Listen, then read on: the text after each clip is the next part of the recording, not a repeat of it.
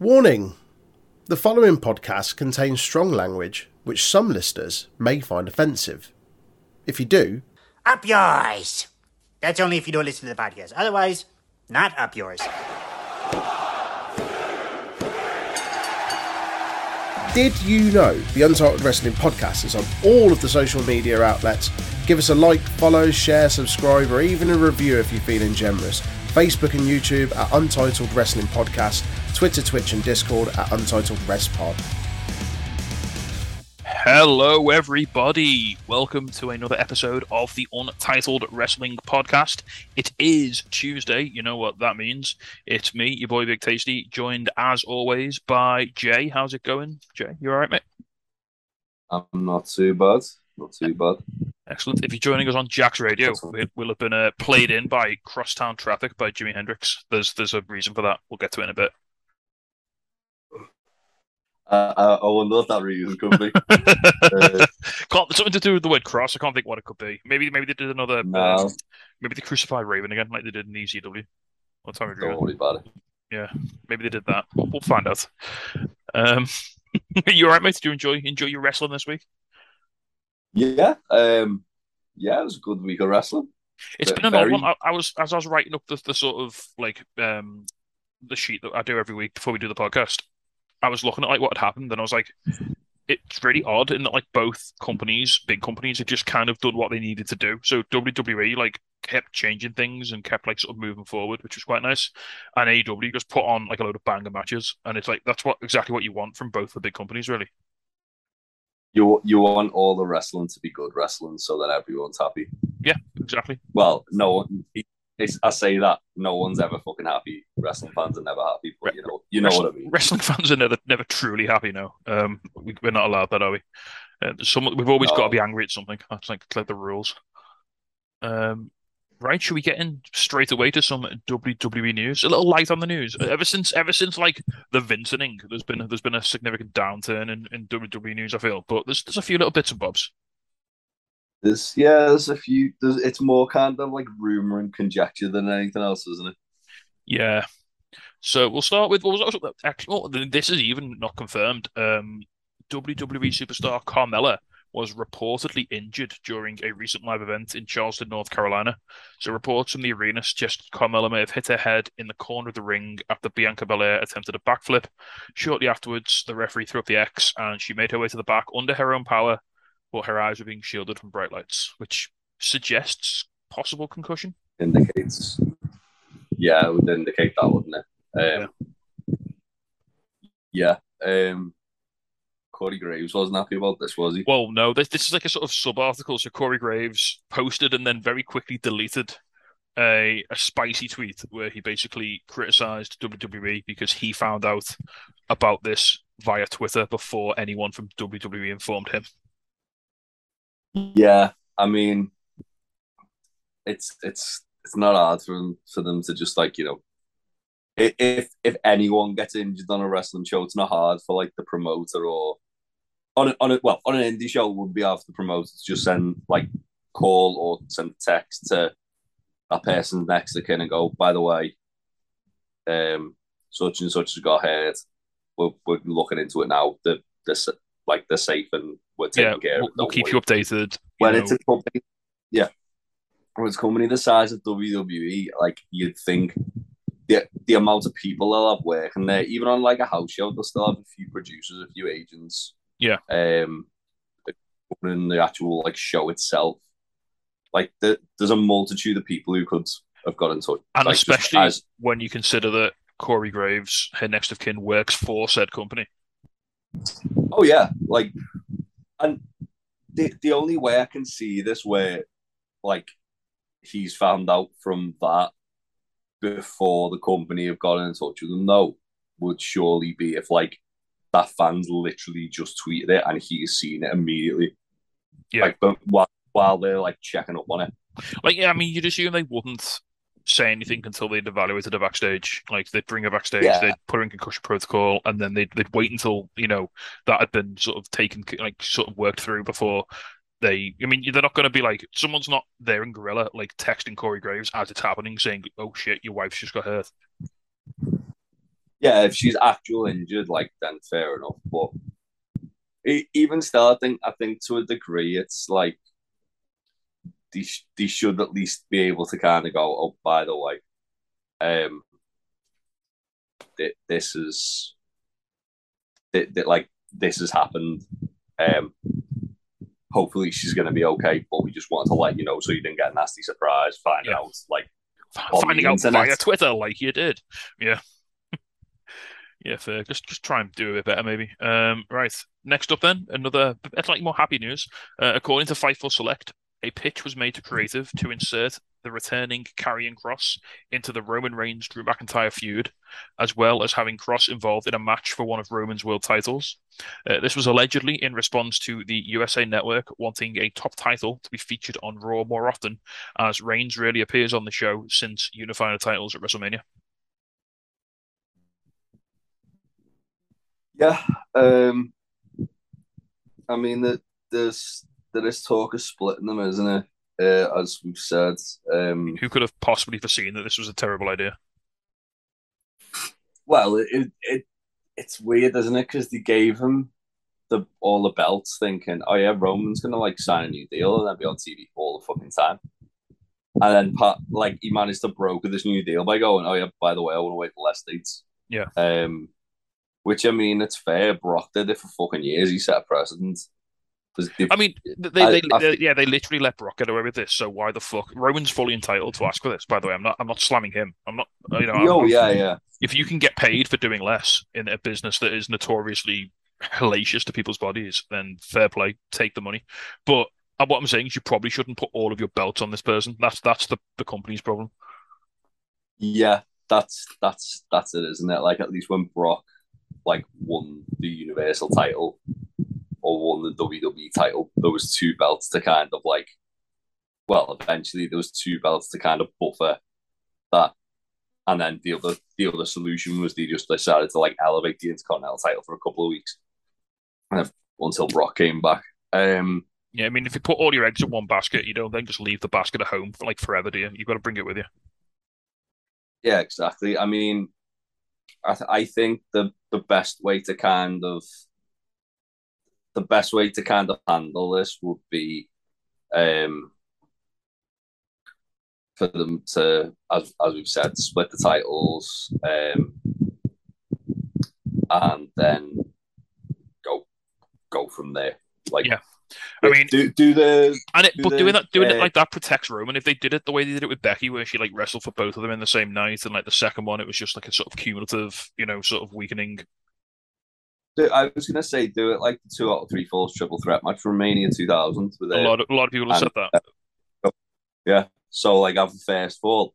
That way Roman cannot eat a pin, although it does kind of hurt like it does kind of hurt Kross or Drew, whoever wins that first belt and then loses immediately after like to the other guy who they probably just pinned.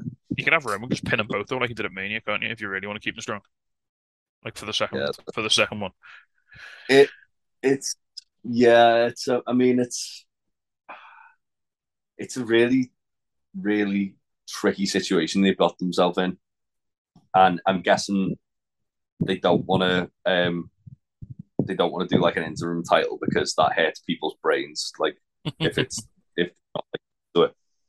Um Yeah, but you, you, can't you can't do an interim title because the other guy's just not there. You can do it if someone's injured, like in AEW, but you can't just say yeah, you can't. like, Imagine if like they said, "Oh. Jon Moxley just doesn't want to wrestle for six months, so we're going to have an interim world champion." yeah, they, they they could like injure Roman and do an interim title. Oh, I mean, that's that is that is at best a weak way out, and at worst atrocious booking. Yeah, but you know, And it would be But it would be rightly him. shat on by the fans. I think. they've they've got they've got themselves in this position where they're like what six months out from Mania. And, and that's the key word there, James. They've gotten themselves in this position. No one's done this Oh to them. No one's done this. No one put a gun to their head and made them do this. I mean, the, there was like you know the, the dictator who was in charge a couple of weeks ago. Uh, right, we'll move on I, to I our think I, I do think I do think the change in the guard would probably have seen something a bit different, given given the circumstances. this is very much like Gordon Brown walking into Downing Street and getting handed like an absolute recession explosion about to happen. Like Triple H is coming to creative, like, right, what have we got for our first? Oh, fuck, Roman's like not wrestling ever again, and he's got all the belts. And what do we do? Yeah, pretty much. right, moving on to our final bit of news. Keep sticking with Daddy Trips. Uh, Jerry Jarrett, remember him? Jeff Jarrett's daddy, um, Mr. TNA. Uh, did, did, you know? Is a fact about Jerry Jarrett before we get into this. You know, if Vince had gone to jail with the steroid trial, yeah, Jerry Jarrett was going to run WWE. Jesus, and TNA would never have happened. Exactly. I mean, it still would have been out of jail. what if Vince had like set it up in jail, like a, a sort of shell company? That would have been fucking wild.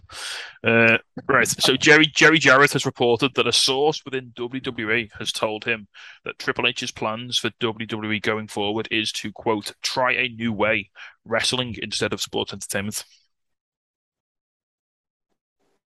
Yeah, I mean, black and gold, sense. Jay. We're getting black and gold on the main. Do you do you think Triple H is literally just like done like the old switcheroo where he's turned turn Raw and SmackDown into like NXT Black and Gold, um, and we keep oh, and we keep sexy NXT, and then we keep sexy NXT as like the shite that was Raw and fucking SmackDown for like the last like six seven years. I can't wait till Ciampa and Gargano are pissing blood all over the next WrestleMania main event.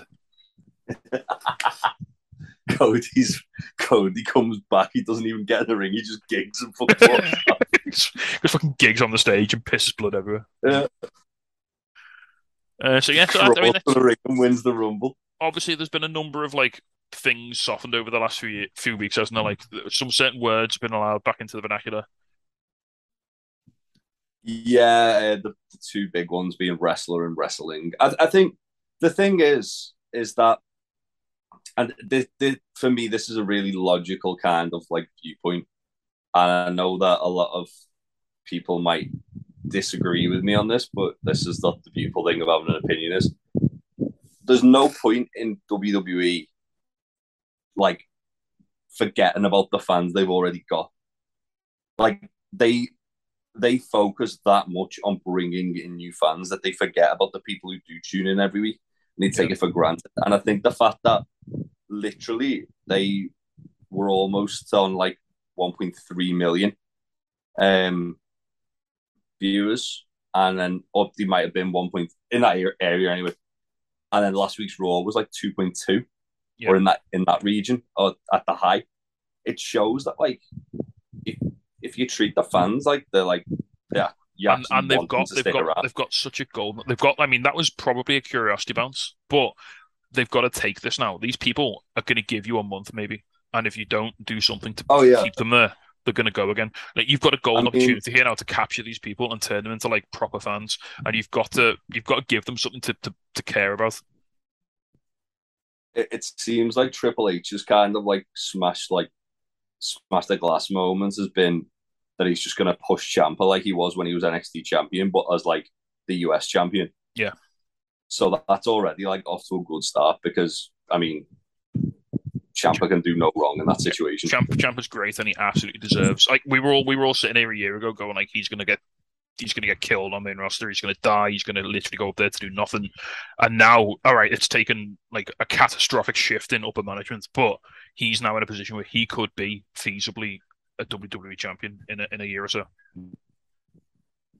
Yeah, which I think would be one rightfully deserved, two awesome. Yeah, absolutely agree. Agree on, on, on that, both counts. That like literally the first the one thing I will say from Raw, and we'll get into it when we kind of run through the, the results. But Triple H did a fucking awesome job of making like the mid card title feel like it fucking meant something. Yeah. Uh, so the Raw was built around the US title. Right. Well, on that note, we will uh, we will head to a break talk and when we come back, we will talk about Raw. Um, so we're having a quick break. If you're on Jax, and if you're not on Jax, get on Jax. Listen to us on Jax Radio because you get bonus music instead of us just waffling on all the time. Uh, we're going to have some Alien Ant Farm, and then we'll pop back with a Raw and SmackDown recap. And we are back. So we are going straight into the Raw recap. Uh, I haven't seen Raw. I believe you have. So I'm just going to read off the the results, and I'll yeah. throw to you for opinions if that's uh, if that's cool. Okay. Uh, right, so we, we start with a Becky Lynch promo. Um, she gets beaten up by Bayley, Kai, and Sky. This is just a way to write Becky off, presumably, because she's injured. It is. It is because she um separated the shoulder at SummerSlam, so she's out to like the Rumble, um, or at least till the Rumble, I should say. Mm. Uh, it's it's also um, it was a really good way of like elevating Bayley, uh, Dakota Kai, and Io Sky, and on top of that, it turned Becky face and she reverted back to being the man. So Yeah, because she had Yeah. like a thing with Bianca, didn't she? Like a respect thing as well, and, and sort of. mm, Sweet. I mean, good. I, Yeah. I, I, I think Becky works better as a face. I think so. oh, the fans would didn't want like they, they didn't want it to be heel. She wanted to be heel. They didn't. Yeah. Um, and yeah, it's um, it's one of them, isn't it? It's just is it makes sense. Right, moving on then. AJ Styles defeated Mustafa Ali and The Miz to advance to a number one contenders match for the US title. Obviously, this is what you just said earlier the, an, an enhanced sort of focus on the mid card belt, especially as we were talking earlier with, like, with both the main titles off TV. Like the, the US title and the Intercontinental title should really be carrying the shows here now, shouldn't they? Yeah, they're like the work rate belts. Uh, I think that's what Triple H is kind of going for with it. Um, so what what was cool about this was the there was like a vignette before it. It was about five minutes as well, and it was just kind of like highlighting all former US champions from like WWE, WCW, uh, the NWA, and literally that belt couldn't have. I don't think has felt that important ever in Oh, sweet. As That's it did good. on this show. That, Like, that's good because Really like, cool video. Like you say, it's, it's about a lot of history across two companies, and like they really should be doing a lot more with it than Oh, they yeah. have historically in the, over the last few years. Yeah. Um, and the, the triple threat match as well was awesome. It was just Miz being a shit house. Um, AJ Styles and Mustafa Ali doing AJ Styles and Mustafa Ali stuff. I saw some of Uh, the spots the on, on. Twitter, and they looked incredible. Like some of the stuff they did looked really cool. Well, the finish was like where Mustafa Ali hit like a 450 and he as he bounced up, AJ caught him and like hit a Styles clash onto the Miz Yeah. and pinned. Um, it was just it was a really good match. Um, and it was good to see as well. Mustafa Ali is a guy that I was really like kind of prior to um prior to like Triple H taking over. I was really worried about because he's like insanely talented. He's got all this time left on his contract. He asked for his release and he said no. And then And, and, and this they, show, got, and they, they just they benched him for so long, didn't they? They had him at home, just like doing nothing. And now they're letting him come back and wrestle, which is yeah, good to see it. All right, next up, Seth Rollins defeated Montez Ford. Um, nice to see. Obviously, Seth needs a win, doesn't he? Because he's lost to Cody like nine thousand Yeah. times in the last like six months. again, really good work rate re- match. Um, this could have been, you know, you know the way on NXT when they used to have like a main roster guy go to. I, I, they still do it with 2.0 now, every now and again, but like the when it first started, before like it was like a brand upon itself, and they'd send like a main roster guy down to like sort of like feud with like the sort of in guy at the time. Yeah. this felt kind of like this where Rollins, Rollins like was always going to win, but Ford got a really good chance to kind of showcase how good he is. Um, a lot of teasing that the Street Profits were going to split up with this as well. All right, okay. Uh, next up, Alexa Bliss versus Asuka went to a no contest after interference from Bayley, Kai, and Sky. My only criticism of this show, just from reading the notes and reading what happened, both the women's matches um, ended in no contests when Bayley, Kai, and Sky interfered. Yeah, I think I think it was uh, Triple H trying to get over that faction the way they did this. To be fair, like I mean, do you need to get Alexa Bayley over? Like Bayley's pretty fucking over. Oh no, I mean like the actual like Kai and Shirai part of it. Yeah. Um, but yeah, it was it was a fun um fun. It was fun while it lasted. Like Yeah. with that one. Next up, then, Ciampa defeated Ziggler and Chad Gable to advance to meet AJ Styles in the War Contenders match. This was this was banger. It was I mean, Yeah, Zig, yeah, Zig- we, we take the piss out of Ziggler, don't we, for Aaron's sake? But he's he's he's secretly a really good work rate guy, and he sells great. Obviously, we all know that. all three of these guys are though. Like Chad, Yeah. there was a really spot where Chad Gable um goes for a German suplex on Ciampa, and Ziggler just out of nowhere hits a zigzag on Ciampa uh, as he's like coming down off the German suplex. Isn't it Um, amazing what happens when you just give good wrestlers the chance to like wrestle? It's mad, isn't it? uh, as, as I say, like it, it, fe- it feels as if with Triple H kind of going, oh yeah, we're gonna try wrestling over sports entertainment. It feels, it feels like it's a really good step in the right direction.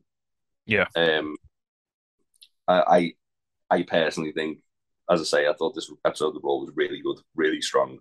Next up, Um, then Edge cut a babyface promo, basically explaining that he basically formed Judgment Day to sort of try and give a bit of experience to the guys who were in it, and they sort of basically just sort of out outmaneuvered him, and he didn't see it coming, and yeah, it's he, he sort of fucked up basically, and yeah, just sort of explaining explaining his like last four months of being a bit of a heel. Yeah, he pretty, he pretty much uh, just said he was gonna hunt down Judgment Day and break them up. Yeah, Kind, kind of like a to Frankie Kazarian. yes, at least um, Judgment Day Hunter, Daddy Edge, uh, he made them, he can destroy them, etc.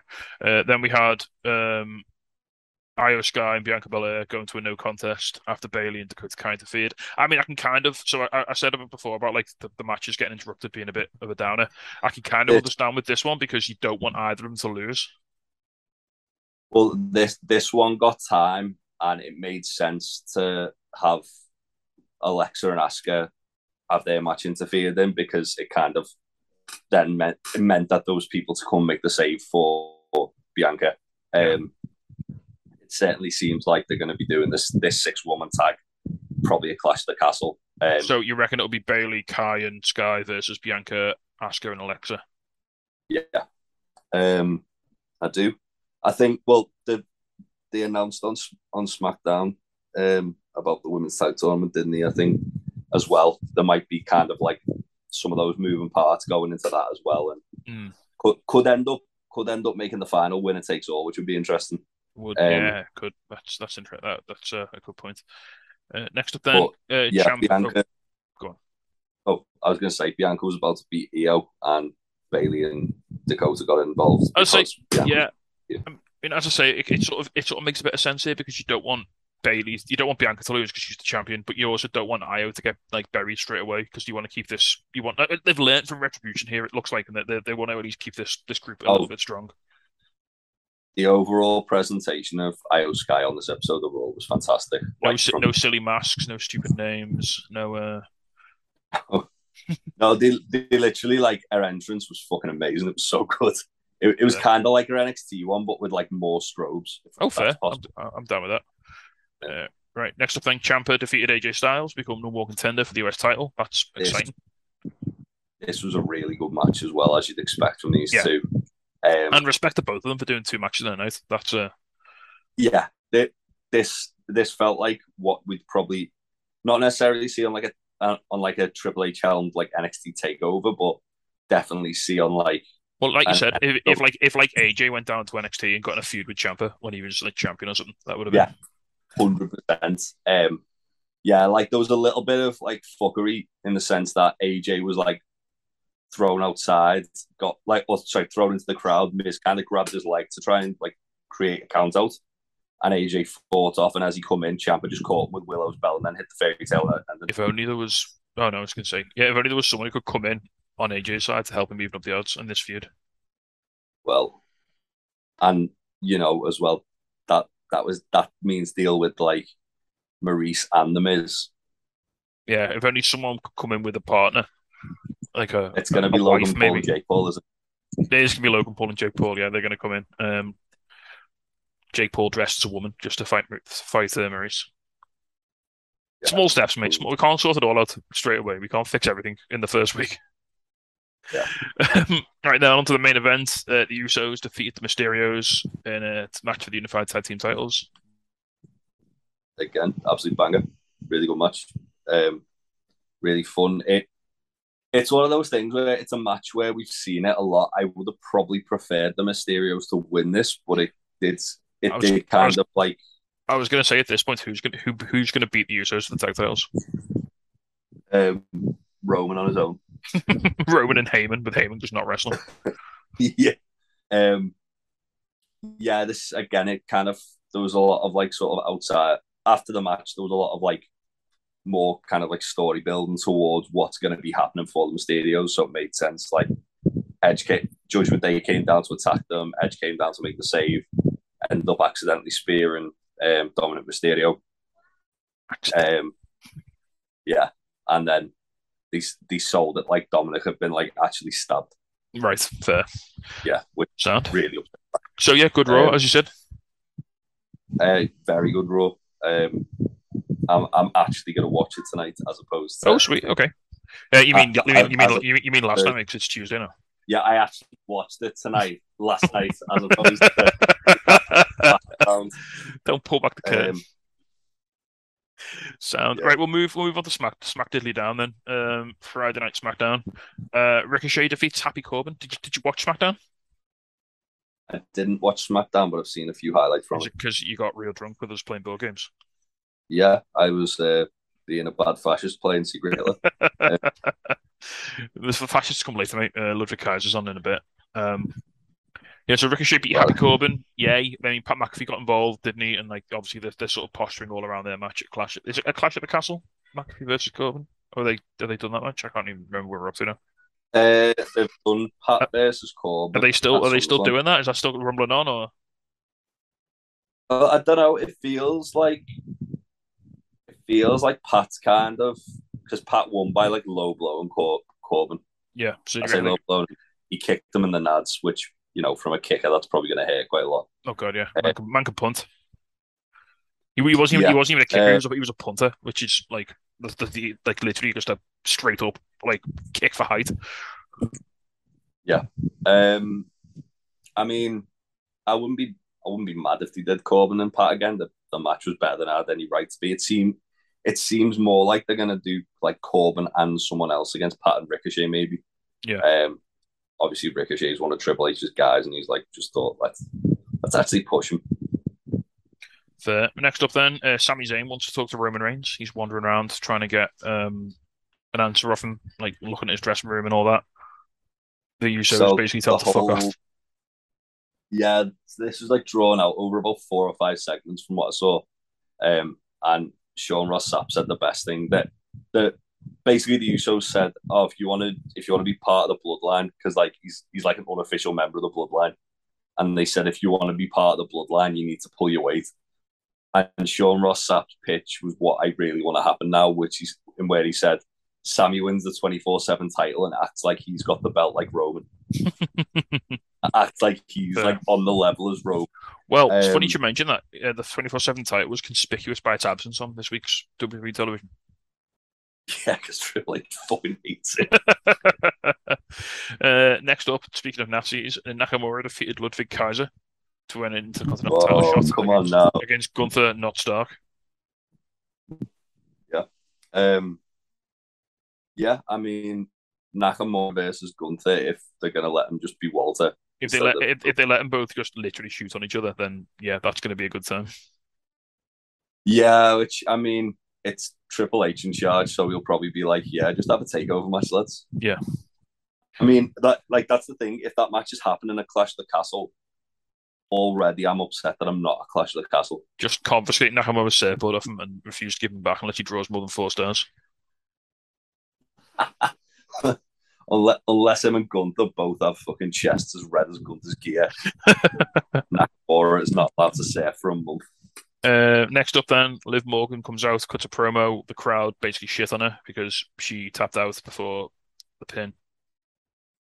Yeah, this this was silly because, like, again, like they they presented it as if Liv kind of cheated to beat Ronda, in Yeah. the sense that she was tapping out, and then like everyone's booing her, like you tapped out, which you know everyone's conditioned to do. If that happens, Are they doing a heel turn? Do you think?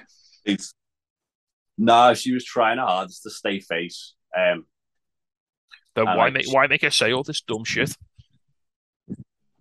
Yeah, and she was like, "Oh, you know, I, I thought that ref had already counted three when I tapped, even though she obviously didn't." Um, I don't know. I think if it's their way of kind of just having, of just having Liv like overcome Ronda eventually, it'll work. But you know, Fair. Uh, next up, then, No uh. Sonya Deville comes out and says she's going to win this women's gauntlet match and challenge Liv at Castle of the Castle, and she is immediately defeated by Raquel Rodriguez. yeah. Um, Raquel Rodriguez runs through everybody, Shotzi, Xia Li, Natalya, until Shayna Baszler comes out and beats her. Yeah. Um, Shayna Baszler just have a beat for me. Push For me, Shayna Baszler yes. to Shayna the Baszler. moon.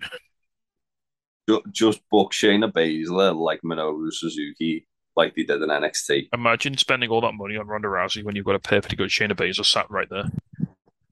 Yeah, Shayna, who's more charismatic, more menacing, Yeah. better in the ring. She likes craft beer, so she's in those, She does. She's a great person, and she likes Warhammer 40k as well. Yeah, and she's just fucking hilarious on up, up, down, down. Yeah. Uh, so yeah, please let um, Shayna Baszler eat Liv Morgan's soul at Clash in the Castle. That'd be lovely. Um, next up, Viking Raiders squash Jobber Tag Team, Bobby Gibson and Tim Mulkey. They they're no longer the new vicious Viking Raiders. They're back to just the Viking Raiders now. Well, that's good. If Triple H could just change the name to War Machine again, that'd even be Yeah, better. if they could just be War Machine, that'd be great. Uh, after the match, Or though- even just War Raiders. You- Yeah, War Raiders was fine in the NXT. I mean, surely, surely we can have War in the in the. I mean, remember the, remember when it was Raw is War for like ten years. Yeah, that's not PG, brother. uh, after this, Kofi Kingston came out and had a match with Eric for some reason, which he won.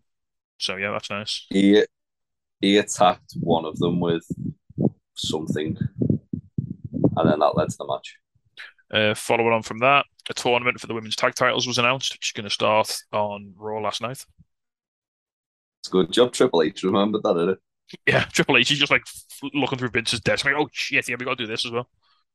Just found the women's Yeah. tag belts like in his desk drawer, and I'm like, oh for fuck's sake. just emptying Johnny Johnny Ace's office to move in, and he finds them just like as like paperweights on the desk.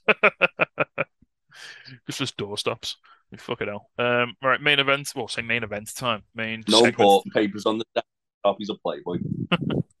Main main um main segment time.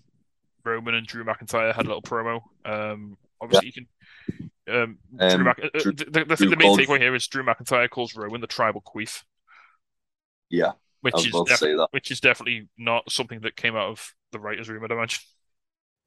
No, it, it seemed. I, I know one of the big takeaways, like from SummerSlam going forward, was they were gonna like let wrestlers kind of have a bit more like license to talk themselves and not.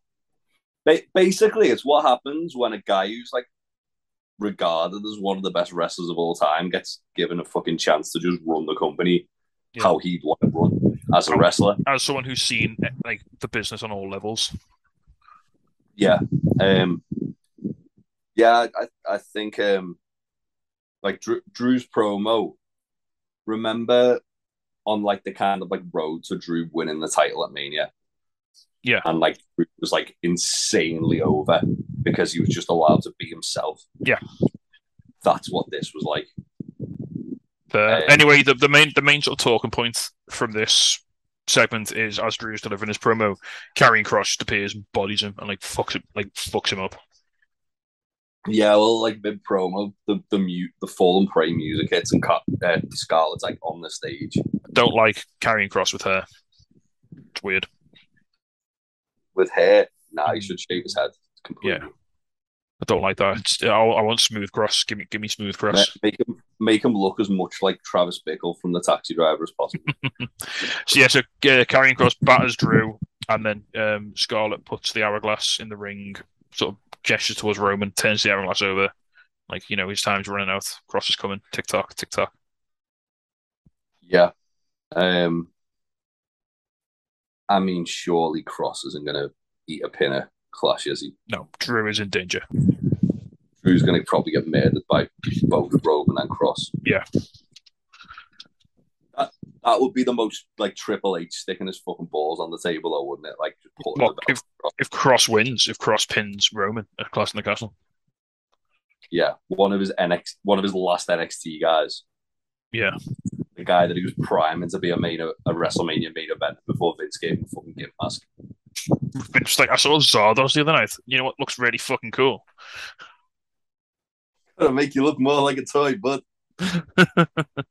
right, uh, that'll do us then for the for the Raw uh, of WWE section of the show. Even uh, we'll have a quick break. Uh, if you're on Jacks, and again, if you're not, get on it. Uh, if you're on Jacks, we'll have some Pixies and some Incubus to take you through to our AEW section. And we are back so uh, we've got a little bit of AW news before we get into the Dynamite. Uh, well, we've got Dynamite, Rampage, and Battle of the Belts. Uh, so a lot of AW to get through. Uh, we'll go very quickly into some AW news. First up, AW have announced a number of promotions and additions in their backstage team. Sanjay Dutt is now VP of Production and Creative Coordination. QT Marshall is now VP of Show and Creative Coordination. Pat Buck is now VP of Talent Development. Tony Schiavone is now Senior Producer and Special Advisor to Talent. And Madison Rayne has joined the company as a coach for the women's division. Yeah, uh, all first off, Madison Rayne, really good hire. Yes, excellent. Um, really happy with that. Yeah. Um, Sunday One- role he, he was doing it in WWE. Pat Buck was doing that role in WWE, so Yeah. makes both of them then moved into that role. One notable omission here that obviously is not on this list. Nothing for Christopher Daniels, who is was the previous or is the current head of talent relations. Maybe he's maybe he's just still head of talent relations. then. I'm guessing he still is, but it's, he's not been made a VP, which is interesting. The only thing I can think of is if he wants to do more wrestling. I know he's just been announced that he's going wrestling in Japan. He's gone to all Japan. Yeah.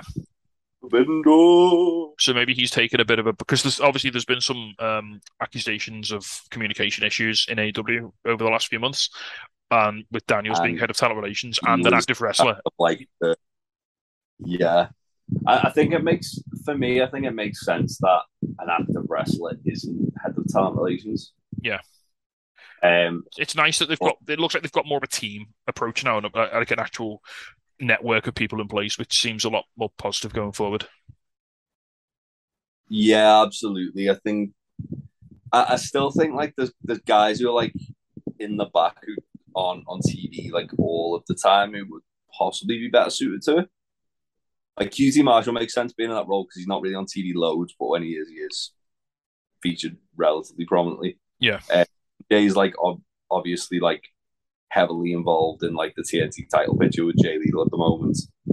Um, Madison Rayne straight away goes into a feud with Jade Cargill. Yeah, she ain't Uh, winning that though. Like, she's just there to like pop her head up, say hi, and then she'll go. With Oh yeah, it's just like an obligatory look. It's Madison Rayne, kids.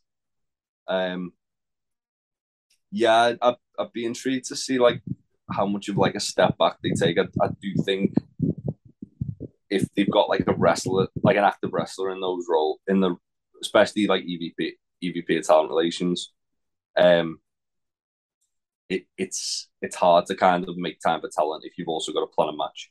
Yeah. is the way I'd look at it. But yeah, I mean, having more having more hands on deck though definitely should should help a bit, and it's nice to see Tony maybe diver- like diversifying, like and sort of you know delegating his roles a little bit, maybe like because I know he does the book, and it's like if, if he doesn't have to do everything, then that'll probably help out a lot as well. Uh, Mm. Right, moving on. Um, next piece of news: AEW Fight Forever, the video game, has been officially announced for PS4, PS5, Xbox One, Xbox Series X slash S, PC, and Nintendo Switch. So pretty much everything bar a toaster in your smartphone. Uh, it's going to be Yeah. published by THQ Nordic, who are not related to the THQ that published the original game. So they were bought the brand and everything. Uh, the game will, is going to be is now available for pre-order. However, they have not announced a firm release date. Yeah, um, Fightful Select did like a little bit of a kind of like breakdown article of everything that come out about this they released last night. Um, so originally the the working idea was um that the game would be released on at some point in September, I should say. Yeah, around all out was the sort of target, wasn't it? Yeah. Um. Apparently, there's gonna there's well, there's gonna be a showcase of it. Um. Yeah, THQ Nordic have 12th got of August. 12th of August. THQ Nordic have got an event, haven't they, where they're showcasing stuff. Mhm. And then there's And Tokyo, there's Tokyo Game Show as well coming up. That's it. Yeah, I was gonna say. Apparently, they're gonna have some more stuff to reveal at Tokyo Game Show. Um. And then they've they've also said that anyone who was signed up until the start of the year is pretty much going to be in the game. Yeah, but they are going to do DLC as well, so it's not like you're not going to. It's like you're not going to see the likes of Claudio Castagnoli in there at some point. He's going to get added. You know, all your favorites Well, will they've, al- they've, already recorded chants with Jeff Hardy, so that's Yeah. already like proven that. But yeah, and one thing they've really uh, so all the all the news has come out like the backstage, like the not the backstage, but the sort of like development interviews that everyone seems really high on the story mode. Apparently, the story mode's something quite something like which we've not seen before. Is what they've been saying. I bet you it's like Impact one. I mean, I'd love that to be fair. I, I was just, I, I Aaron hater because he tried to stream it, didn't he? Um, I think Impact it was the gameplay that was the problem, though, not the not the the actual Uh, story mode itself. It was the in ring action that, that let it down. So yeah, excited they for this. yeah, they also announced their other match types include uh, up to four four way matches, yeah, um, Casino Battle Royale, Barbed Wire Death Casino Match, Battle Royale, Lights Out, unsanctioned, barbed matches. barbed wire death match. Yeah, Uh, everything, everything you're going to want. And as we said, that the um you mentioned on Discord, the the screenshots giving off big No Mercy vibes, which um which bodes well. Yeah, they also announced mini games, which I'm really excited for. yes, mini games. I mean, considering this is literally designed to be like a an updated remake of No Mercy, basically, but with the AW roster. Yeah, and then they've added like stuff that makes it like Mario Party as well. Yeah, apparently, there's, there was one mini game not shown uh, that is apparently features Orange Cassidy, so I can't wait to see what that is. Oh, it's definitely going to be kicks, isn't it? Uh, right, that's up for AW news. Not a lot of news, but a lot of wrestling to talk about. So we'll have a very quick break. If you're on Jacks, you can have a bit of Deftones, and we'll be back in a second to talk you through all three of this week's AW shows. Oh, okay, we're back. Uh, we'll get straight into Dynamite. We'll uh, we'll try and keep this as concise as possible because there's a lot to get through. Um, Yeah. First off, Jay Lethal got a win over Orange Cassidy in the in the opening match. Yeah. Um, Bit of a- bit of a-. Bit of a surprise. Orange is actually pretty protected. in, um, yeah, he's been active recently as well, but there, there was a lot of shenanigans. there was, yeah. Um, Sunjay. Uh, Hang on. Hang on, just one second, Jay. Got some breaking news. I've just seen that. Yeah. That's what I was. Um, as we're as we're recording, just learned that John Laurinaitis has been quietly let go from WWE. Gasp. Yeah, I mean it was coming, wasn't it? So we'll talk about it next week probably when we when we hear more more information about it. When all the when all the juicy details come out. Yeah, quite. But yeah, Lethal Cassidy, fun match, like you said, a lot of shenanigans, sort of protects Orange, um, makes him look strong. After the match, uh, Wardlow comes out to make a save because he's Orange's friend now after they they found mutual respect through murder, and sets up Wardlow I versus. Wardlow the best friend so bad. Oh my god, can you imagine Wardlow in like the tie dye tracksuit? I'd fucking love that. Did, did you see um, FTR have been teasing because Punk's not fit? They've been teasing them and Wardlow going to enter the trio tour. Oh, I'd love that. Uh, yes, so we set up uh, Wardlow versus Lethal, uh, Battle of the Belts, uh, which is yeah fair. They've been they've been sort of circling this for a while, haven't they? So it's just nice to see it actually land. Uh, next up, the the shocking moment of the night: uh, Adam Cole and Red Dragon do a betray on the Bucks. I mean, I saw this coming from a fucking mile away. Yeah, it is curse your that, son, but inevitable that betrayal. kid in the front row didn't. Oh my god! So if, if people haven't seen this, there's a meme on the internet, and like there was a kid like absolutely howling with like rage and upset when the Bucks were getting like murdered. It was really cool that he did it as well. It's like Cole was like, "Oh, you can't do the tournament," and the Bucks like act all shocked. He's like, "All right, I'm sorry, I, I didn't use my words properly. What I meant was you're not going to be physically able to do the tournament." And like Bobby Cole, Bobby Fish just like fucking choked the shit out of Nick Jackson, and then like um, Kyle O'Reilly attacked Matt from behind. Do you think that um do you think that Cole and O'Reilly are going to be clear for it then? I don't think so. I think that I- so. I've I've gone Or back and think they're going to be the challengers? I've I've gone back and forth in my head a lot on this, and I think if you're having the Young Bucks win, then I think you have Red Dragon be their first big feud, Yeah. like the undisputed elite. I I think they just they hold on to that. I don't think there'll be any Kenny shenanigans. I don't think there'll be any Cole in the tournament. You can just have the tournament be good wrestling, can't you? And then like do the storyline afterwards if you really want. But yeah, so the, the, so, the, so the old Hangman and the Bucks versus the Dark Order. oh that'd be horrible, That wouldn't it? So sad. Hangman just buckshot and John Silver to win to win the um, to win the trios belts. That's the world That'd be prize. no, no. Um, so yeah, so Hangman comes out to make the save and cheers that kid right up. We saw a picture. His dad posted a Twitter tweet, a picture of the kid like smiling after Hangman came out and made the save, which was quite nice. Hangman with his butterfly jeans. Oh, was- they were so beautiful. Um, so yeah, and Hangman. Hangman helps um Matt Jackson up in a shot that mirrored um, a shot from earlier on in the history, which was quite nice. Yeah. They're really good at doing this, like like using the ring and like using their their body, like their position, physical positioning to like sort of throw back, aren't they? Like they did it really well. The match they had with Kenny and Hangman, and like yeah, it's, it's ma- but people say the Bucks can't do psychology. They they they're obviously ignoring stuff like this, which is always really good. Yeah, I think the Bucks like because they they do like so much nuanced stuff. Like for example, the fact that Matt Jackson's had like a bad back for like the last like seven years. Yeah. Um, because they do like a lot of nuanced stuff like that. They've not really had the opportunity with like a big TV company to kind of like do stuff where they can do callbacks because they've always been independent guys. They've always Yeah, been like And they've always been in- doing it from company to company. So whether it was in PWG, whether it was New Japan, whether it's in Ring of Honor, they've never had like a like you say a consistent like time in one company to, to sort of run this like all the way through. Which yeah, like now. they did in they did in uh, Japan and Ring of Honor, but they got got the wires crossed and the production wasn't there. So Yeah. a lot of the time. So uh, the fact that they actually got the opportunity to do it is brilliant. That they're actually, as you say, it's for me. It reminded me kind of like when you when you see like a comic book film come out and they literally take a shot direct from the comic. Yeah. Replicate Which it, it doesn't like it, it, it doesn't cost anyone anything, but if you're a nerd and you've been following it, it, it really pops you, doesn't it? And it's like, oh, that's that's really sweet. That Yeah. I, I really enjoyed that.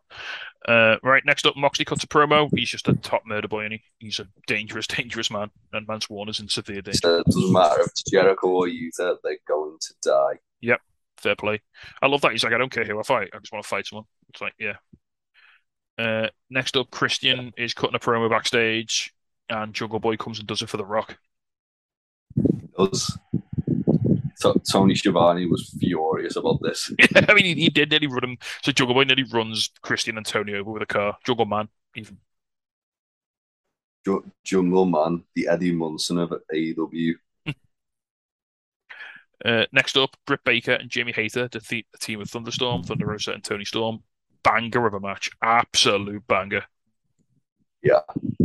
Jamie Hayter just dropping people on their heads. The best Can fucking we can we just like engineer a scenario where Jamie Hayter and Toni Storm fight each other for like forever?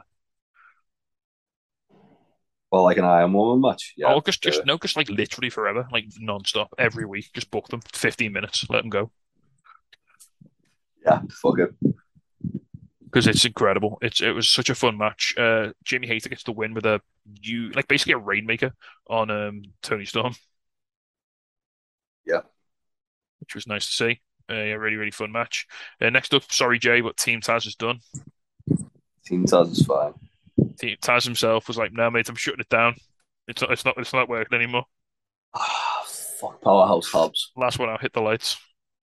Uh, you Yeah. say fuck Powerhouse Hobbs, but my God, he came out for his match. Oh, Like, uh, to be fair, that, that new entrance that he won me back a bit. oh my word, Powerhouse Hobbs looks like a fucking serial killer. No, At the start, yeah, like that, that new entrance music's amazing. push Like the remix. to the moon. The fact that he got the Codevator, I Uh, think I think he beats Wardlow at some point for the title. I think I think he beats Wardlow. I, I wouldn't be surprised if they like if if Punk's fit for um all out, which there's a lot of kind of up in the air at the moment, isn't there? Yeah. I wouldn't be surprised if he's like Punk's if they do like Punk Hobbs too at um Grand Slam. Yeah, that makes that'd be good. Have what? Do- have, do have, have have Hobbs go over. Well, I was gonna say do an eliminator match and have Hobbs go over. Yeah. And Hobbs gets a shot at Punk. Yeah, if, if that's like Punk's first match back as champion, and like he's not quite back, you can you can have it spin like he's not quite back to full speed, and Hobbs just destroys him, and then like the big one where Punk can prepare, maybe you have Punk win like with like you know veteran like Guile to like, pull up the win just about. Yeah, I mean, there's a battle of the belts in between full gear and all out. There we go. I Do think it's like the 10th of Do it. Do it, cowards. Anyway, Hobbs just Hobbs just fucking vaporizes this Ren Jones guy in this match. It's Oh god, that that entrance! I'm still thinking about it. It's it's so, it, it's just living it's living in my head. Like it's so good. they they made Hobbs look like a fucking megastar. Yeah. That's how you. That's how you push the button on someone, isn't it? That's how you, you stuck the rocket. Yeah. Uh, you'd love to see it. Uh, Christian Cage defeated Matt Hardy in a match that was fine. It was as good as it could be, I think. Yeah, uh, it was okay. Yeah. Wasn't terrible. Loved the shout out to the sign in the crowd which said, "I played this match on No Mercy." Yes, that was that was very good. uh, next up, Ethan Page cuts a promo, basically saying he's fed up about like not being in any title pitches or anything, not getting the respect he deserves. Uh, Big Stoke pops out and gives him his business card. Yeah, um, Stokely Hathaway teased on Twitter, didn't he, that he's building a trio. Yeah, well, it showed it showed, showed there were like four spaces, didn't it? So it was like half. Yeah, full. but the last one's probably going to be Stokely. You reckon, or MJF? Don't don't give me hope. Because these are all people who are like fed up of like not getting what they're what they're owed. Oh, that'd be fucking great. I didn't even think of that. Uh, one thing you can't think of because it was fucking incredible. Uh, the acclaimed versus the Ass Boys in the dumpster match. Uh, like shout out. Have you seen already as well? Bowens is politicking to get that like the acclaimed in that gear. Yeah. Um, and then you gear as like a two pack. So it's toyetic. So this was incredible. So the acclaimed came out dressed as the New Age Outlaws from the WrestleMania 14 dumpster match. Uh, the Ass Boys came out dressed as um, Chainsaw Charlie and Cactus Jack. Yeah. It was incredible. After after the after the acclaim beat the Ass Boys down uh, after the match had started, they did the rap afterwards, like in the middle of the match. Yeah. Which was incredible. Um, the acclaimed one, Loads of really funny, cool spots. Like the acclaimed one, put them in the dumpster, and then they push it off the stage like they did, like the New Age Outlaws did to Chainsaw Charlie and Cactus Jack. Uh, the Ass Boys apparently were. I thought they might have crawled out. They apparently they were in that dumpster. I was gonna say because you saw like Austin's feet sticking out. It was like the start of the Wizard of Oz, wasn't it? It was just like sticking out of the bottom of the dumpster. I apart- was like, if he is, he broke his fucking ankles there. Apparently they're both fine. Apparently Bryan Alvarez said good. so. Credit it was- them for doing the spot though. Yeah, I thought for sure because they cut the camera away, and I'm like, oh, they've absolutely crawled out the back of that and like gone off the Yeah. stage. But no, they didn't. So yeah, credit to the I- Ass Boys. I don't think it was meant to flip over. I, Well, I they- think they it was nearly- meant to nearly- land on it its nearly side. went, it nearly went went like forward. sideways off the stage to start with because one of the wheels was locked when they started pushing it. Yeah, and the, the pyro thing as well. Yeah. So, uh, but yeah, super fun match. Like real silly, lots of like mad spots, weapon stuff, dumpster stuff. It Yeah. was it's well worth checking out. If you, if you, it wasn't a long match. It was like seven eight minutes or something like that. But they, they got a lot in there. Uh, right onto the onto the main event then. Uh, Chris Jericho defeated Wheeler Yuta um, to re- retain his. He, he put up he put up his number one contendership, didn't he, for this match to sort of get the match with Yuta. Um, beat him with an actual Lion Tamer. Yeah. Um, I loved this match. I thought it was really good. Yeah. I think it was probably the best match Jericho's had all year for me. when Yuta did that like flippy pin that he won, he beat Josh Woods with and got like the two point nine nine nine nine nine. Yeah. That was oh that the that, that the, the crowd thought that was it. They? they they thought they had it. Oh, it was it was so good. It was another like star making performance for Yuta. Jericho didn't try and do too much stuff that he can't do. He was a lot more like technical and a lot Yeah, more. he, kept very grounded. There were no Lionsaults. There were no you know big silly moves. It was a lot. It was a lot of. It was it was it was very much and I, I- I hate to bring to bring up his name, but it very much harkened back to like the Jericho Benoit matches from two that twenty years ago. Yeah. Whenever whenever Jericho did like go for anything that was like not that was like more showy than technical as well, it backfired on him. Yeah. It's all story. A Yuta obviously Jericho has a broken nose, Yuta using that nose. Jon Moxley's probably gonna re-break that nose. Um Yeah, you put him in, you put him in a crossface, didn't he? Like right across the nose.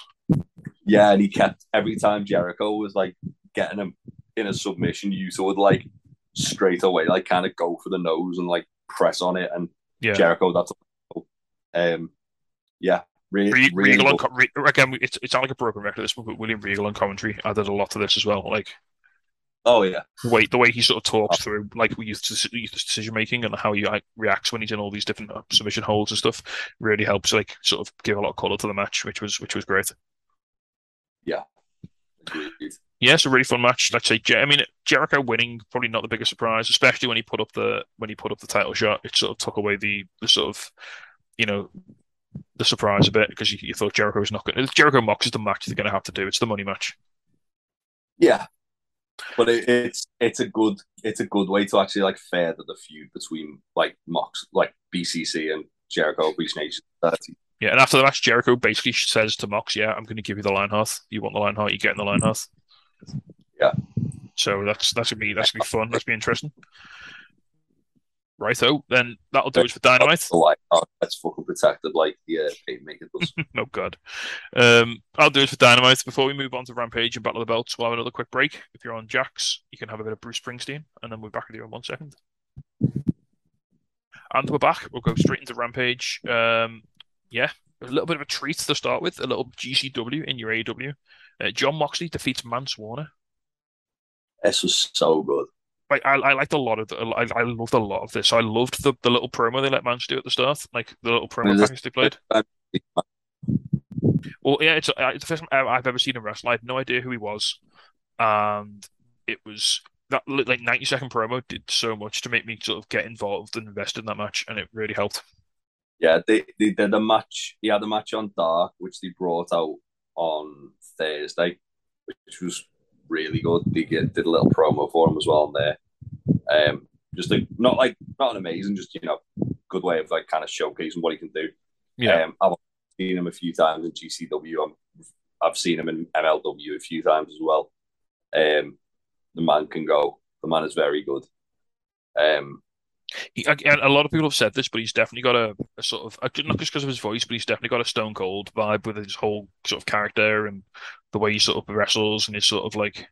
You, you said you said you felt like he was like a southern Eddie Kingston. I feel yes. like that definitely, yeah, there's definitely that there as well. Um, and even the way he wrestles is a bit like Eddie Kingston. And it's interesting when you put him against Moxley because obviously Mox and Kingston have had this history and they're very good friends. And it's very, it's like a, it's like Mox fighting like an evil version of Kingston, if, if that makes sense, or like a, a, sort of darker version of Eddie Kingston. Yeah, I mean, Mance does a lot more like kind of like deathmatchy stuff as well. Like, um, and my introduction to him was in MLW, trying to stab Jimmy Havoc with a pitchfork, which that, that already that immediately won me over. Um, and uh, we, me and our, me, Aaron, and Ryan watched the GCW show a couple of weeks ago. It was like there was a lot of kids in the crowd, and Mance was just like pissing blood, just thinking shit. um, yeah, he's awesome. He's a really good wrestler. Um, yeah, I hope I hope we see him again in AW. I really do. Cody wanted to wanted them signed, didn't he? Did he? Um, yeah, like he was a guy that Cody had kind of like earmarked to, to want signing. Oh right. And then cool. he had problems with his MLW deal, and then he, I think he got hurt when that got up. Right.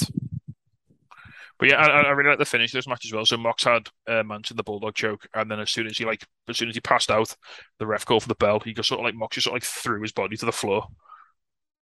I mean, you you you've kind of like glossed over a lot of that finish finishing spot, um, which like you know I I think really made Mance feel like a bigger deal than he is, or bigger deal than people th- think he is. I should say because the internet's an awful place um, where like Mox he hit the uh, paradigm. He did the stomps, then he hit the paradigm shift, then he did the stomps again, and then he did the bulldog choke. Yeah, so we had a lot of offense. Yeah, and then Mance was still like alive until Mox just went, "Nah, you're you're going to sleep now." So yeah, real fun match. Uh, next up, uh, Takeshita basically squashed Ryan Nemeth, which is fine. Yeah, love to see it. Uh, pretty Peter, pretty Peter got in his face at the end and he ended as well, which was always good. Love to see Peter Avalon getting his comeuppance. He's the hottest boy in AEW. He is the hottest boy. But well, not after that knee to the face, he's not. I, guarantee you. No. Uh, next up, then we had the debut, the, the debuting Madison Rayne defeating Leila Grey. Yeah, um, I feel like I might get a bit of criticism for this. I feel like this match went way too long. I think so. Based on how it sort of happened, I feel like Madison was trying to sort of like coach Leila through the matches it was happening. Yeah, which I don't. As you said, I think it was a little, maybe a little too long to sort of stretch that out. It was a little. Not, not to not to dismiss Dark and Dark Elevation because I think they're a really good way of like of accelerating building talent. I mean, you've just got to look at the acclaimed. But yeah. that's what they're for. Yeah. Like, they're, they're for like kind of mentoring people and getting making them better. But it was nice. Rampage It, it is was for ni- show. it was nice to see Madison on TV though. Nice to see a debut. I mean, I probably would have preferred her to wrestle somebody else, maybe. Um, Yeah, I, I think my my issue with the whole Madison being put into the TBS title picture, I, I understand it's just to kind of get Jade away from Athena for a couple of weeks before All Out. But at the same time, I like for for me anyway, I was plus, getting uh, very don't forget Athena's not around because I think her dad just passed away. oh shit, really? Oh, I didn't. I, So that's probably why that's probably why they've had to like put a little filler in to the feud. Right. Okay. Okay. That makes sense then. Um. Yeah. Thoughts and prayers with the thing. Um. Yeah. I. I. I, I think that, as I say, I, do think that the uh, match went a little bit long. Yeah. I would rather had a little bit more in the main event or a little bit more in um Takeshita and Nemeth. Fair. Well, speaking, should we speak about the main event? Because the main event was Swerve Strickland and Keith Lee defeating Tony Nese and Josh Woods in a street fight, and this match was hilariously good fun. Swerve, Yeah. Swerve, Swerve and Keith Lee just feel like massive stars now, don't they? Like, Yeah. Um. They did a really good job of making Josh Woods feel like a big deal in this as well. Yeah, it was a really good The fact showcase that- for him. yeah, the fact that he was um like going toe to toe with um with uh, Keith Lee as far as power goes. Um, I mean, he suplexed Keith Lee through a table off the apron, which was fucking incredible. GM and Keith Lee, which Yeah. was just ridiculous because like Keith Lee's going to land on you, and he did. Yeah. Um, yeah, th- th- this is a really fun match. Though some crazy spots. Um, the the more I see Swerve, the more I think like that guy's got like a megastar written all over him. Like, like No, no one else can do what he does in and out the ring. no, and no no one no one has that kind of like. For me, anyway, has that kind of cool factor. I, I believe, I believe, I believe businesses call it crossover appeal. Yeah, no, I, I it, they do, but I mean, like he's got like that kind of like cool like X factor that people like sort of like That's what I mean. Yeah, he, he he can pull people in who aren't necessarily wrestling fans to watch wrestling. Yeah, like he, he's he's got there's there's just something there, and I mean, you can you could say like you could argue and say like, oh yeah, Ricky Stark has got it to a degree because he reminds people of The Rock.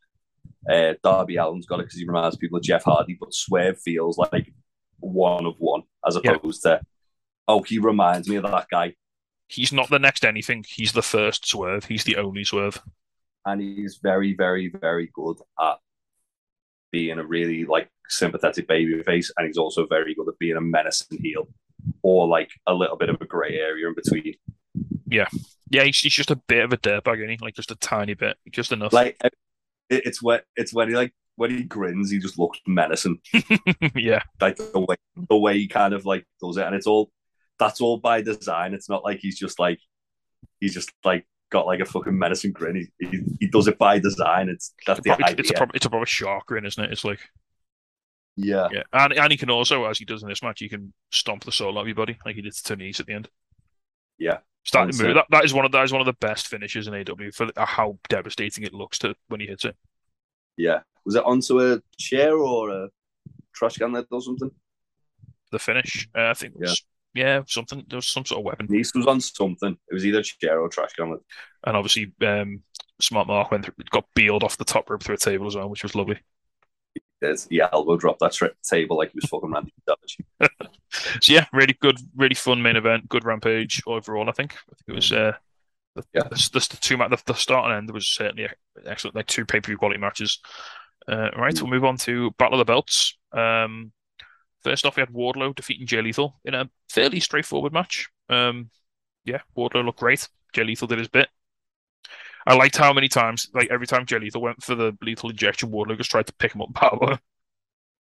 Yeah, I like the fact that um, every time Satnam got on Wardlow's face, Wardlow was like chomping at the bit Yeah, to he was, fight like, him. he was like, just yeah, come on then, let's go. Oh, and then Uh, but at the end as well, the, the, the massive pop when it looked like Wardlow was going to powerbomb Satnam as well.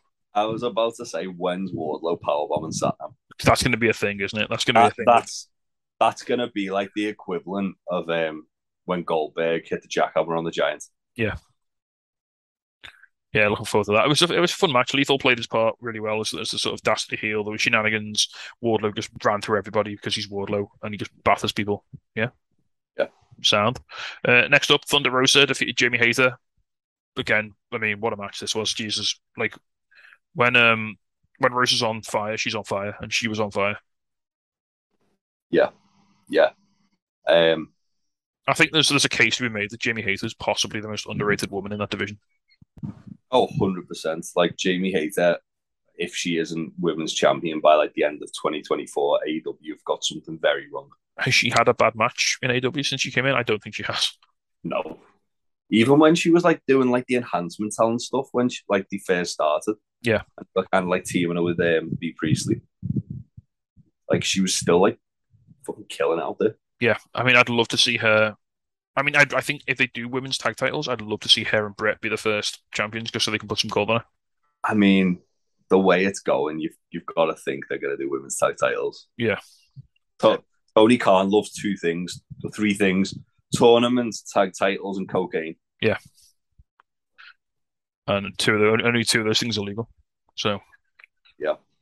uh, yeah, but yeah, really fun match. Um, yeah, can't wait to see Jamie Hayter just battering more people because she looks everything she does looks so she's so good. She's so so good. Broken nose in this match as well. Yeah, she did. Yeah, I was going to mention that. Like, um, we'll do a little quick injury update. So yeah, during this match, Jamie Hayter went for a brainbuster, and like Thunder Rosa's knee came down like directly on her face and just, just Yeah. busted her nose. Uh, also, just a quick injury update. Uh, Daddy Magic's banged up as well from blood and guts. yeah, he's torn his labrum. Yeah, and his rotator cuff. But apparently, he said he can re- he doesn't need surgery. He can just rehab.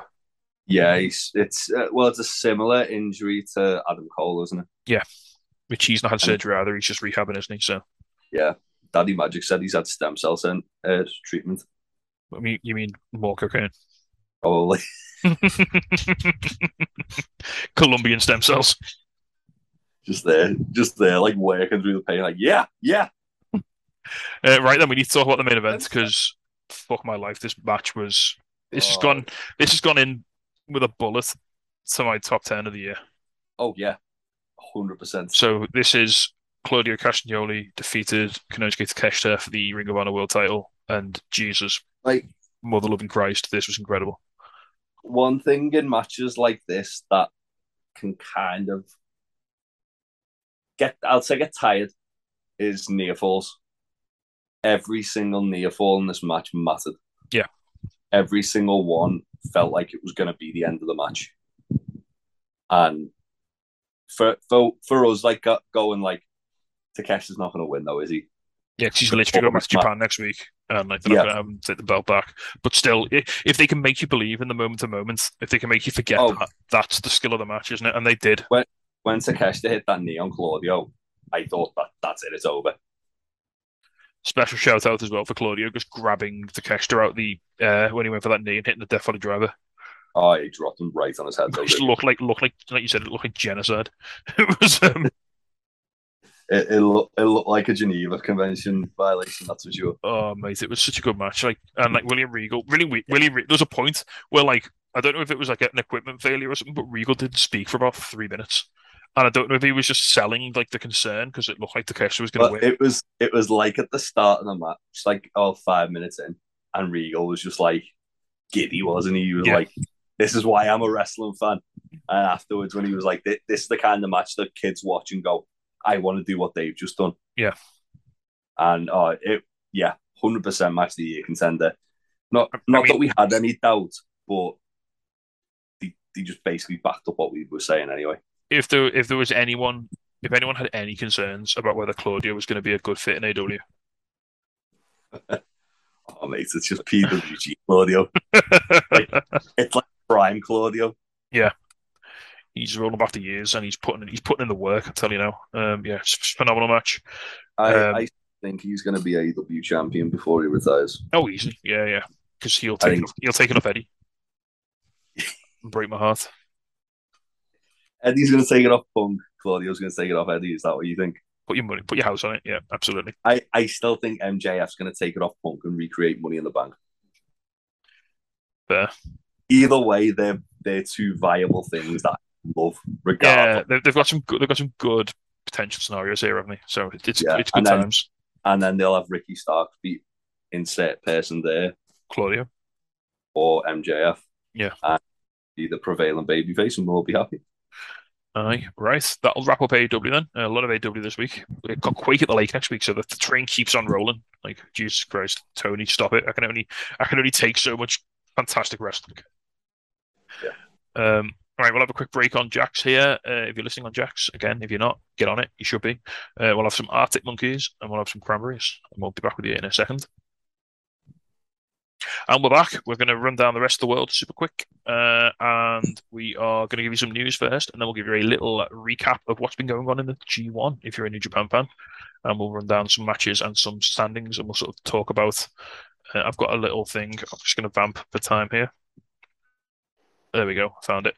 Uh, got a I've got a little on Wikipedia. There's a really cool little thing about who's been eliminated. Right. News first. Uh, Matthew Rehwoldt, formerly Aiden English, has announced that he will no longer be taking wrestling bookings as he sees his future as behind a microphone. Rehwoldt also added that he is currently a free agent, having recently provided commentary for Impact Wrestling and New Japan Pro Wrestling. Tremendous commentator. Very Yes. He's done a really good job, and it's, this is something he started doing in WWE, wasn't it, towards the end of his time there? Yeah, he was getting trained by um, Tom Phillips, who's now Tom Hannifan. Yeah. Uh, I, I thought he was still doing commentary in um, Impact. He, he might be, but I don't think he's officially. So I think he might just be doing it on like an ad hoc basis. He, he did put a tweet out saying that he was technically a free agent.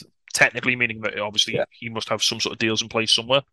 Yeah. Uh, it'd be nice to see. I'd love to see him maybe get a gig, like doing a bit of bit of work on Dark Elevation, maybe you know, sort of freshen that up a He- bit because He was doing um, commentary on New Japan with Rick with Riccaboni, which was fucking awesome. yeah, just just just give Excalibur some time off, please. Yeah. Uh, so yeah, love to see. Interested to see where he pops up next. Love, love to see him sort of carry on. And he mentioned as well, like he wants to get more involved in voiceover work. He wants to get more involved in esports, and streaming. So he looks like he really wants to sort of like diversify what he's doing. He um he did an interview with Cultaholic like about two years ago, just after he got released, so maybe eighteen months. But um, he was talking about like him, yeah, he was actually like studying like supplements for esports and stuff like that. And All right. he's he's also got like a whiskey blog uh, that he does on his uh, YouTube channel. Um, Yeah, I've seen that. Yeah, that's that's really cool. yeah, he's he's a he's a very knowledgeable guy, and also he's a very like easy to listen to guy. Believe you'd call him a multifaceted individual. Yes, Yeah, so good on him. Good on your good on your math. Go get it. Uh, next up, Ric Flair has commented on his last match. Not his last match, his last match, and his last match, I guess, uh, during an interview with Michael Morales of Lucha Libre Online, and he claimed that he was quote very happy with it. Ricky nearly fucking died, mate. Well, he put over Andrade big, um, and mentioned how special it was to have his whole family present for his final match. Uh, he later appeared in Andrade's corner at a WWC anniversary show in Puerto Rico for his match against Carlito, where he got into an altercation with Carlos Colon outside the ring but did not wrestle. Did he shout something about Bruiser Brody? Probably trying to do a fight in the shower or something. I don't know. Um, I mean, to be fair, like Carlos Colon did a feud in Puerto Rico. This was only like in this was in like the last like ten years with the guy that was that murdered Brody. Yeah. and obviously it obviously it didn't like go through the courts properly, so he's he's been exonerated of it. But the feud was based around him killing a friend of his in a shower, Jesus Christ. but they didn't didn't explicitly name Bruiser Brody. Christ. But yeah, I mean, obviously Flair was like Carney Central. obviously Flair, he might not wrestle again, but he's committed to. Um, obviously, he wants to stay involved in the business. Yeah. I'm guessing, and he did. He, he mentioned as Oh, well. He, he- he mentioned, only blood flares left for the business. he mentioned as well. I didn't put it in the thing, but he mentioned, like he said, Andrade is my son-in-law, and it was really nice not only to wrestle with him, but also he said all of Andrade's family were watching the match in Mexico, and he's he's very very close friends with a lot of Andrade's family as well. He's really got to know them very well over the course of his and Charlotte's relationship, Yeah. which is which is quite sweet. I think there's I think it's nice as Ric Flair enters the, the sort of twilight of his life that he's he's found a bit of stability and a bit of love in like the, the sort of extended family of a of a Mexican wrestler, which is kind of cool. Yeah, and a guy who does mortgages. Uh, right, and a bit of Ring of Honor news. Uh, posting on Twitter, Brent Tate, one half of the boys and one third of the Ring of Honor six man tag team champions with Dalton Castle, announced that both himself and his brother Brandon have signed with Ring of Honor. Uh, while there have been no official words on Castle's contract status, rumors of him being signed to the promotion have begun to circulate following Supercard of Honor earlier this year. So a lot of speculation that Dalton Castle is also signed. I mean, if you're Tony Khan and you're setting up Ring of Honor, Dalton Castle's got to be one of the first names on that list, hasn't he? Yeah. Al- So Also, um, Fightful Select put another thing up um, earlier in the week uh, where Blake Christian has also signed for Ring of Honor. yes, he's still, he's still allowed to do um, still allowed to do like W and the Indies. Yeah. well, he's coming to Liverpool, isn't he, to wrestle um, Is he's gonna wrestle Dean Allmark. Dino Walker? Dino, that'll be a fucking banger. Oh, I can't wait for that. He's wrestling he's wrestling Joe Lando in HGCW in a couple of weeks as well. Joe Lando's having a tear, isn't he, in America? Oh. Joe Lando had his debut in America last night, and everyone like were like everyone was like, "Who's this guy?" And all I'm thinking is, "You better not try and fucking keep him. yeah, you you got, you got to give him back. We want him back. We, we like Joe Lando here." uh, yeah, so it's interesting that the, first two tag teams Ring of Honor have signed have been the boys and Dem Boys. Yeah, uh, It's, it's only it's only a matter of time before Karl Urban turns up with the dodgy Jackson. I, I I would like them next to sign the Righteous because I loved all of that presentation. They yeah they really made an impression on me at, at Death Before Dishonor, having never seen them They- before. They were really like starting to kind of like get a bit of momentum when Ring of Honor like was shutting down. Mm. Um, and like this, it was like a really like drawn out like two year feud Vincent had with like Matt Taven. Um, Vincent's got like there's just again there's just something something about him which just really sticks out. Like his promos are like There's like yeah, there's an int- there's something intangible there, isn't there? You can't put your finger on it, but he's very compelling. yeah he's got like that sort of like really like thick New York accent, but he looks like he lives in a swamp. Um, Yeah. he's awesome. Like Brodie Lee. Yeah, right. Um, to finish off, then we'll do a quick um, recap of recent events in the G1 Climax. This is G1 32. Um, so this could be night 11, 12, and 13, which took place over the weekend. Uh, we'll just run through these real quick. Um, we'll sort of briefly discuss any interesting results. So night 11, which was Friday, we had Yujiro Takahashi defeated Juice Robinson by pinfall. Taichi defeated Chase Owens by pinfall. Tetsuya Naito defeated Aaron Henare by pinfall. The match just seemed written for me. Jonah defeated Jeff Cobb by pinfall. Can't wait to see that one. And Hiroshi Tanahashi defeated Evil by pinfall. So nothing particularly shocking on that one. Jo- Jonah Jonah seems to be getting a big push. Jo- He seems to be- Jonah, Jonah getting this big push. I mean, the fact that you've got to think as well, Jonah's Australian and you've got the Kiwi champion. Yeah. That story writes itself. Moving on then to night 12, uh, Yoshi-Hashi defeated El Phantasmo by pinfall. Lance Archer defeated Toru Yano by pinfall. Zack Sabre Jr. defeated Hirooki Goto by submission. Zack Sabre Jr. as well is having an excellent G1. He's getting some big wins. Yeah. Will be his year. Uh, Jay White defeated Great Khan by pinfall, and Shingo Takagi defeated Will Ospreay by pinfall. Big, big win for Shingo there. Rightfully so. You'd love to see it. Uh, night 13 on the Sunday kicks off with Evil defeating Aaron Henare in a match where nobody wins uh, by pinfall. Filthy Tom Lawler defeated Bad Luck Fale by pinfall. Juice Robinson defeated El Phantasmo by DQ. Uh, Chase Owens defeated Tomohiro Ishii by pinfall. And the big one, like the shocker, What? Jonah defeated Kazuchika Okada by pinfall. Right, I'm just looking at the standings now. That, Well, I'm- that's I'm gonna- huge. I'm going to go through the standings in a second, including, I'll tell you, everybody who's mathematically eliminated. Yeah, So, in terms of the standings now, Block A, we've got Jonah and Okada both on six points at the top. Everybody else is fairly below them on four. Uh, Block B, we've got Jay White on eight points. Then Tamatonga, Sanada, Taichi, and Chase Owens all tied for second on fourth.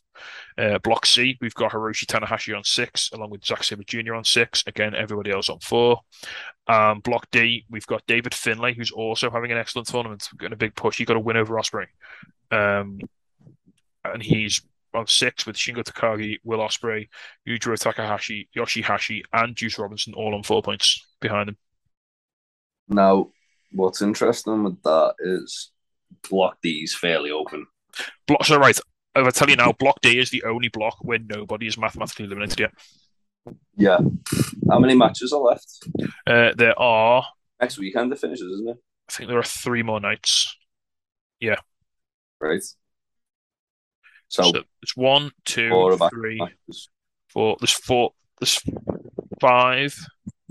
There's five more matches with block matches and five more nights with block matches in. So now 14, 15, 16, 17, and 18 still to play. Uh, currently, KY, the only one who's undefeated, isn't he? yes, he's the only one on eight points. So currently, mathematically eliminated from block A, Toru Yano is eliminated. From block B, Chase Owens, Great Khan, and Ishii are eliminated. From block C, Aaron Henare is eliminated, and block D is wide open. Anyone can still That's- can still qualify. Yeah. Um, looking at that,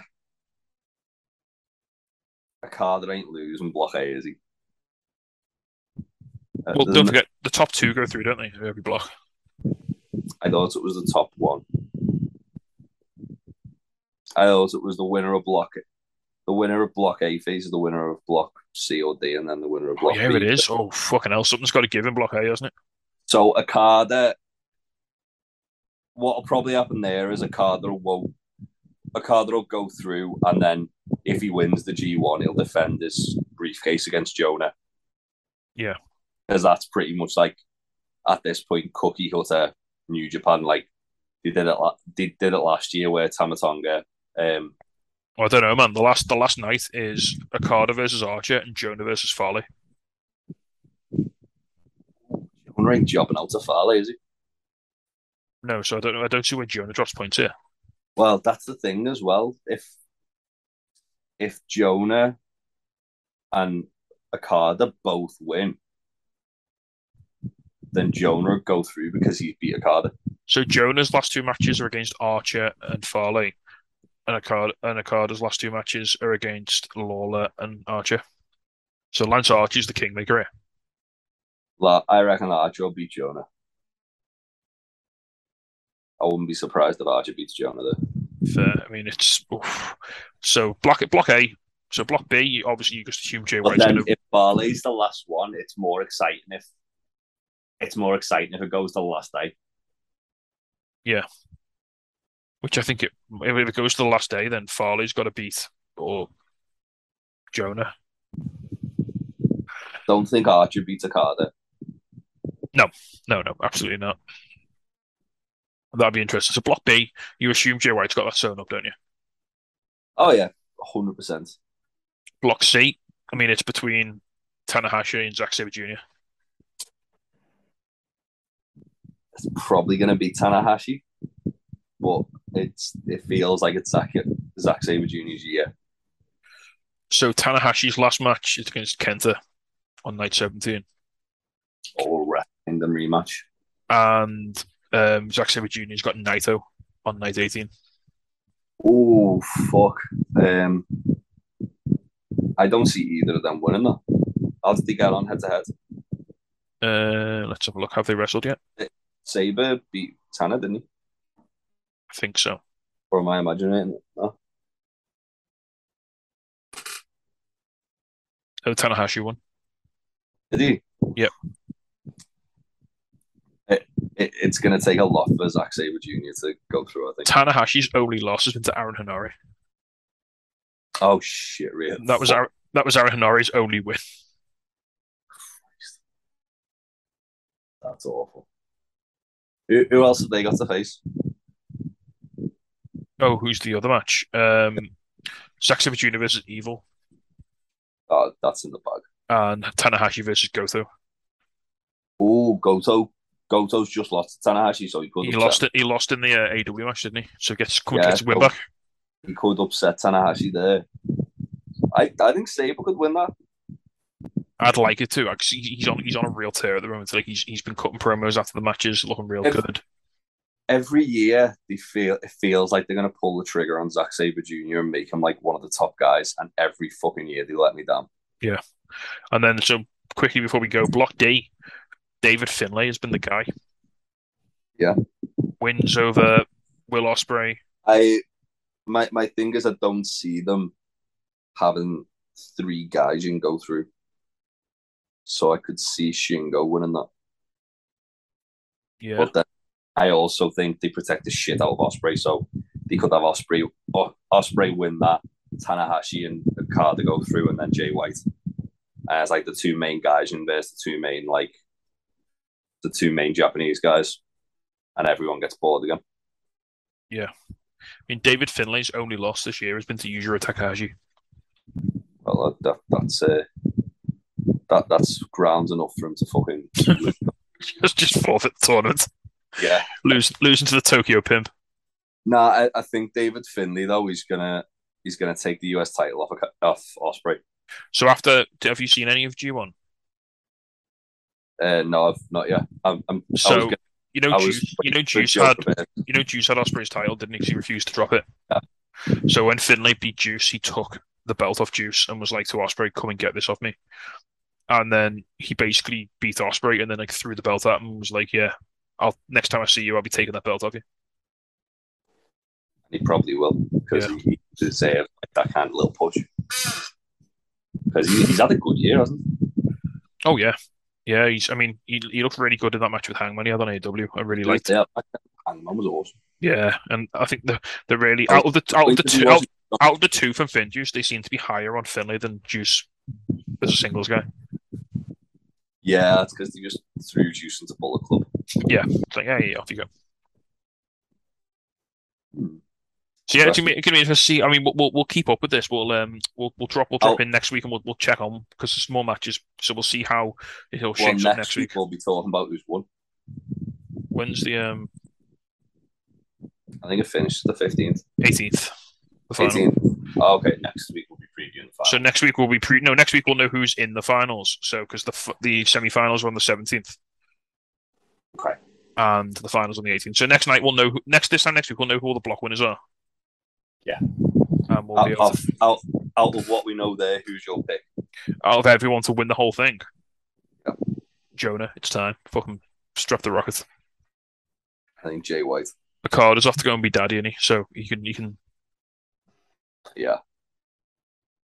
I, I think I think but then that would make sense why a car why the G one's been moved forward a bit. Yeah.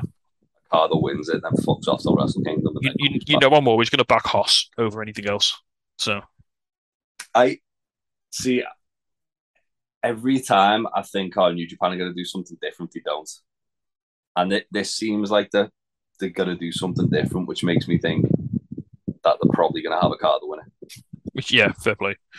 Uh, right then. The different thing would be because they haven't done it for a while, have Jay White win it and then choose his opponent at Wrestle Kingdom. Yeah, I mean that would be interesting as well, wouldn't it? Um, right, we're going to wrap it up there then. I think um, that's everything we've got for this week. Uh, thank you very much, everyone, for joining us. Hope you enjoyed. Uh, tune in next week. We'll be back with more, more AW, more WWE, more G1. We'll have it all for you. So yeah, as always, stay safe, enjoy your wrestling. We'll see you all real soon. Take care. Goodbye. Bye.